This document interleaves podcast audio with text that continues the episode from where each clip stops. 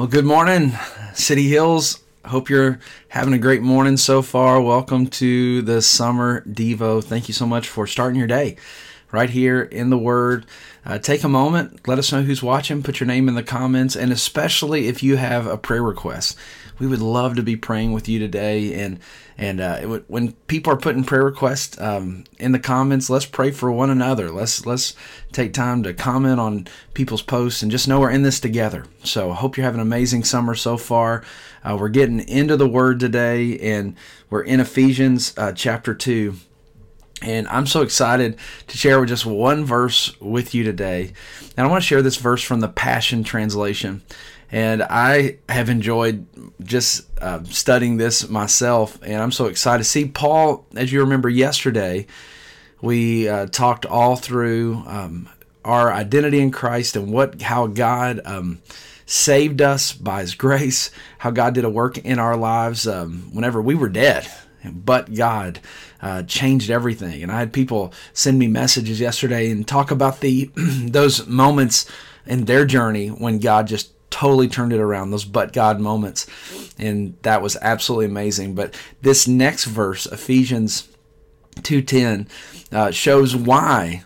Um, God has done that. Why God has saved us, and so grab your uh, grab a cup of coffee and your Bible, and let's look at Ephesians chapter two and verse ten. I want to show it to you in the Passion Translation, maybe in a way you haven't heard before.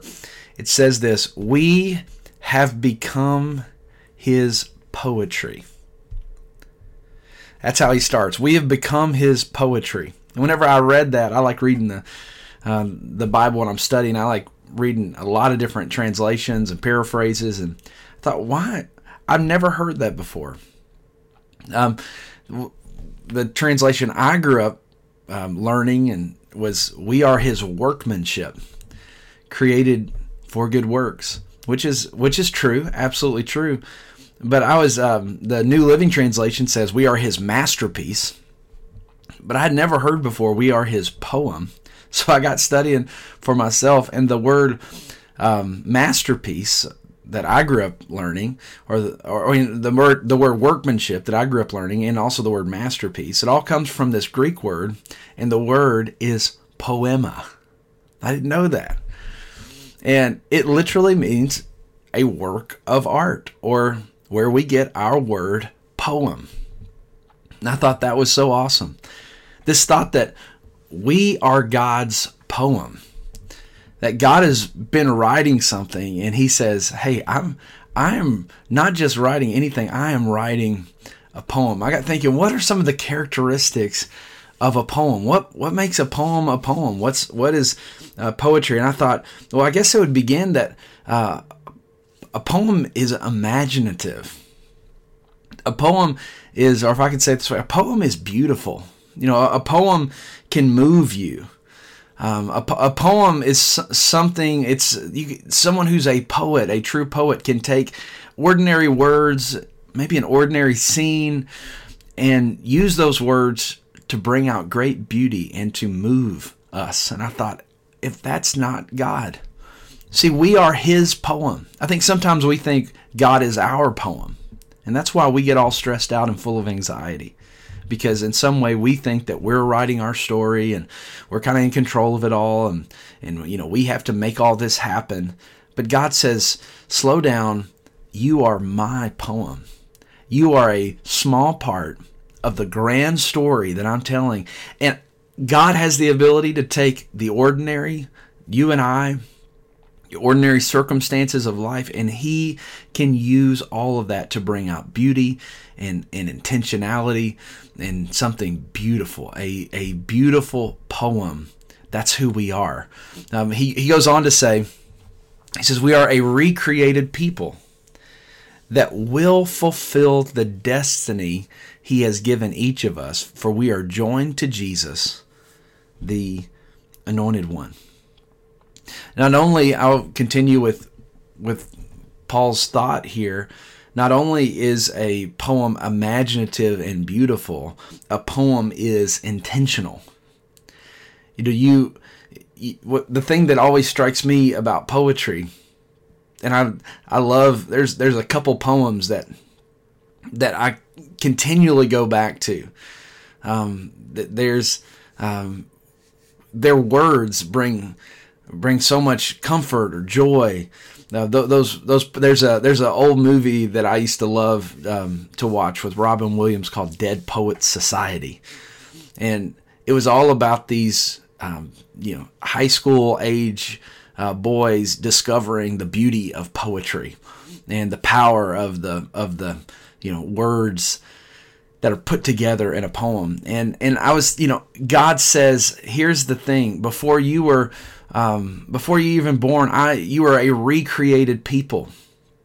And God says, I have a destiny for you to fulfill. In other words, your life's not just a random bunch of words, but you you your life is being penned by the hand of a master poet. And he has a destiny for you to fulfill. I want to say that today. God has a specific destiny for you to fulfill. You are not just an accidental person. I don't care what anyone else has ever spoken over you. It's such a tragedy to me that there are people that have words spoken over them from the time that they are a child of what they're not and how they were an accident. That is absolutely not true. You are created in the image of an of the Almighty God, but also you were created intentionally. That that there is an intentionality to your life. And here's what here's what jeremiah chapter 29 verse 11 says. God says for i know the plans i have for you. In other words i'm very intentional declares the lord plans to prosper you and not to harm you, plans to give you a hope and a future. This is what God thinks about you and the significance of Jeremiah 29:11, which for years has been one of my favorite passages. Um, it was in it was in 2020 when I was preaching about this at church on a Sunday. It all kind of came together, and I realized Jeremiah 29 was written not to a people that everything was going great in their life. It was written to a people in captivity. It was written to a people that didn't understand the difficulty of the circumstance they were walking through. And God stops and says, Hey, I just want you to know I'm intentional.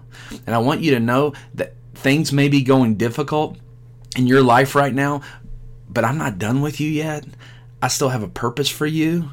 I, am I'm writing something beautiful in this story. So if you just trust me, everything's going to be all right. That's what God's word says. And then Paul concludes with this even before we were born, God planned in advance our destiny and the good works we would do to fulfill it. God said, Here's the deal. I've already planned, I've already put a purpose, I've already put your destiny in place. And I did that before you were even born. I had a purpose and I had a plan. Paul said, you're God's poem. Your your life is being written by God. What you're going through is not an accident. Um, God is intentional. Um, God is imaginative. And here's the third aspect of a poem a poem is memorable. A poem has rhythm. Um, in in this time, whenever I was doing a little study, in this time, um, whenever poems were written, they were written to be sung. So they were they, they had they had rhyme and to them and they had rhythm to them. And the whole purpose is that this poem would be remembered and this poem would be sung over and over and over again and it would continually be something people would want to listen to. And here's what God's saying. Your life is God's poem. There are things you may not understand, but it's intentional. And if you'll trust Him, He'll make your life memorable in such a way that people will look at you and they'll see what God's doing in your life, and they'll want to they want Him to do a work um, in their life as well. It's memorable. And so here's what Hebrews, the book of Hebrews says: Jesus, looking unto Jesus, the author and the finisher of our faith, who for the joy set before him endured the cross, despising the shame, and is set down at the right hand of the throne of God that want to bring our attention where he says God is the author and the finisher of our faith. And here's I want to conclude with just kind of a question to think about today, or two questions. Um, firstly, am I trying to write my own story, or am I trusting God as the author today? Maybe there's some situations you need to give to God this morning and say, God, I've been trying to write this. You are the author, and you you're doing this in a beautiful way, and I trust you. And then, secondly, uh, what good work is God calling me to do today? He says we were created for good works. So, what is the thing that God has put before you today? Not the thing you've put in front of yourself, not the thing you've kind of decided this is how your story has to be. But what is the next step that God has called you to take today? He's the author. We can trust him. And he is writing a beautiful poem through our lives, one with rhythm, one with intentionality, one that's going to make a difference for his kingdom. So let's pray together this morning. Lord, I thank you that you are with us. I, I thank you, God, that you're writing a poem with our lives. God, that we we're we're not just aimlessly um, just walking through life with with no meaning but God, you are writing something beautiful. We may not see it right now. It may be like a, a, a, mighty tapestry that only on the other side we will truly understand what you are doing, God. But we say this we trust you. Lord, we are we, we refuse to keep trying to write our own story, and we choose to trust you to be the author of our story. And God, today, show us show us the good works that you've planned for us to do. Show us the people we're supposed to love. Show us the people we're supposed to care for. And we thank you, God. And we praise you in Jesus' name. Amen. Amen. Thank you guys so much for being on here today. Um, I hope you have an amazing day, City Hills family. Hey, we'll see you tomorrow morning. Have a great day. Also, don't forget, don't forget, um, we have uh, tomorrow night for all middle school and high schoolers. We're having the the student summer kickoff, and they're having laser tag, all kinds of cool stuff. So if you have a teenager or, or um, a family member, get them to come. It's going to be awesome. And have an amazing day, City Hills. Love you.